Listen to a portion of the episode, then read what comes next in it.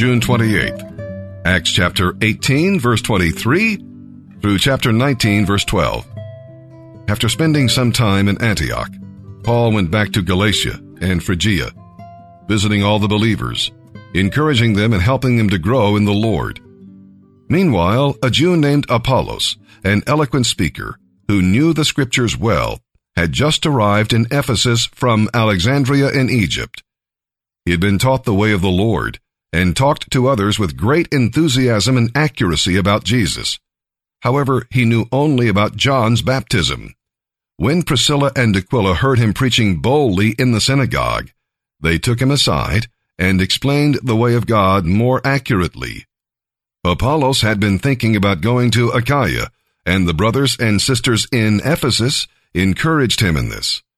They wrote to the believers in Achaia, asking them to welcome him. When he arrived there, he proved to be of great benefit to those who by God's grace had believed. He refuted all the Jews with powerful arguments in public debate. Using the scriptures, he explained to them, the Messiah you are looking for is Jesus. While Apollos was in Corinth, Paul traveled through the interior provinces. Finally, he came to Ephesus, where he found several believers. Did you receive the Holy Spirit when you believed? He asked them. No, they replied. We don't know what you mean. We haven't even heard that there is a Holy Spirit. Then what baptism did you experience? He asked. And they replied, The baptism of John. Paul said, John's baptism was to demonstrate a desire to turn from sin and turn to God. John himself told the people to believe in Jesus, the one John said would come later. As soon as they heard this, they were baptized in the name of the Lord Jesus. Then, when Paul laid his hands on them, the Holy Spirit came on them, and they spoke in other tongues and prophesied. There were about twelve men in all. Then Paul went to the synagogue and preached boldly for the next three months, arguing persuasively about the kingdom of God. But some rejected his message and publicly spoke against the way. So Paul left the synagogue and took the believers with him. Then he began preaching daily at the lecture hall of Tyrannus. This went on for the next two years, so that people throughout the province of Asia, both Jews and Greeks, heard the Lord's message. God gave Paul the power to do unusual miracles, so that even when handkerchiefs or cloths that had touched his skin were placed on sick people, they were healed of their diseases, and any evil spirits within them came out. Hosea chapter 3, verse 1 Then the Lord said to me, Go again, Hosea. What? Go find her. Love this woman who's loved by a lover and is right now committing adultery. Go find her, Hosea. Go find her. Look what's after the comma. Just like the love of the Lord for Israel. I love her. Now, where it says Israel, it means Israel, but it also prophetically speaks of God's love for the whole world. Go find her again. This, this is like my love for the children of Israel who look to other gods and love the raisin cakes of the pagans. In other words, they like the things that society, stuff, possessions that the world offers. They're trying to find love and meaning and purpose in that. Go, go, go find her. Boy, that must have been a heart wrenching process. As you go looking for your wife who was a former prostitute who's now back into prostitution. Where do you go looking for her, friends?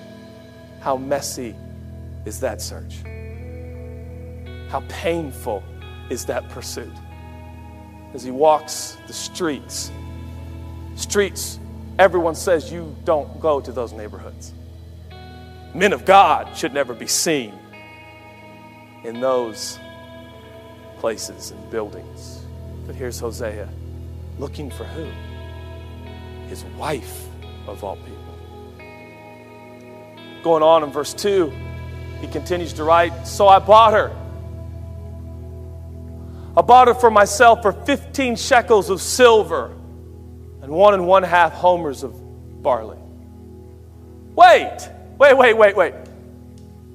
She's your wife, Hosea. She's already yours. What was the scene like as Gomer's back in the sex slave industry? What are the chances? Does Gomer find her on some pedestal somewhere, chained and shackled, naked, being sold to the highest bidder?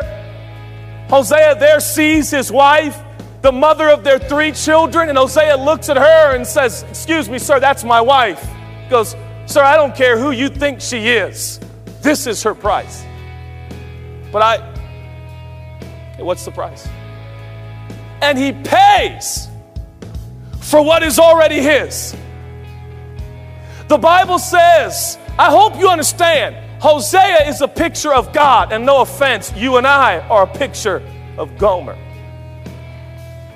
The Bible says the earth is the Lord's and the fullness thereof.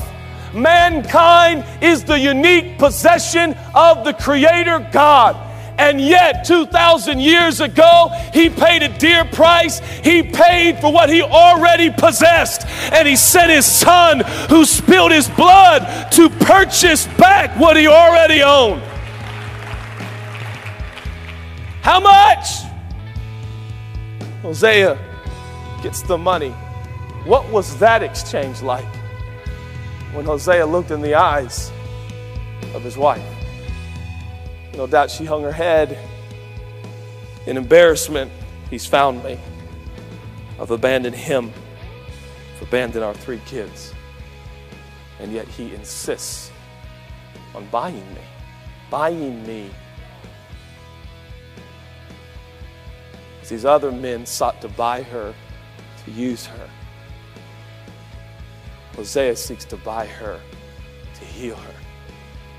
It says in verse 4 for the children of Israel shall abide. Now, now this is where Hosea shifts in and he starts speaking prophetically. This is, this is really no longer about him and Gomer. It's about something that is to come. It's about something bigger. Verse 5. Afterward, afterward, there's going to come a season. He didn't know it would be 750 years, but it would. There would be no king. It would be difficult. It would be unclear. It would be challenging.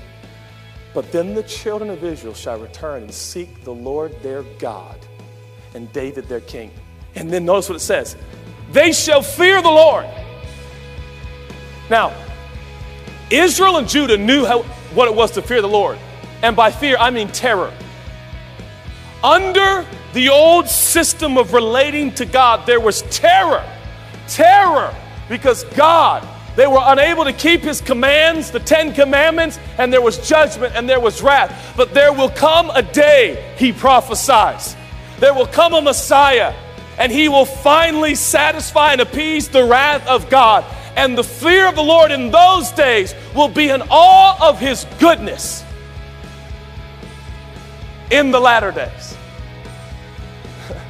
the fear of the people will not be of terror, it will be the in awe of his graciousness towards humanity. Hosea just bought Gomer, even though she was already his. This is the picture of the gospel. Salvation completes the work in spite of her sins, in spite of her doings, in spite of running away. And then he stands and says, And there will come a day, a King David will rise. And in those days, they will fear his goodness. These are the days that we live in. Our Hosea has come. Salvation has come. And he found you, and he found me, and he had to walk to the most despicable places, and he had to uh, uh, uh communicate and, and be around sinful, broken humanity. Don't you see? As Hosea searched for his wife, so Jesus came searching for the salvation of humanity. And by the way, when God found you, you were not so neat and nice and put together. You were in chains and you were naked and you were sinful, and so was I. And our gracious God said, How much? How much? the blood of your Son. For then and only then can they, humanity, avert the wrath and justice that is rightfully on their heads. Very well. Very well. I'll send my son. Today we're reading Psalm 146, verses 1 through 10. And praise is an evidence of life. That's what this psalm is all about. Now, not just physical life either, but the life of God in the heart. Praise is an encouragement to love also. Your love for God and others, and God's love for you. When you love someone, well, you trust that person. And greater trust brings a greater love. Life, faith, hope, and love all are bound up in this wonderful experience of praise.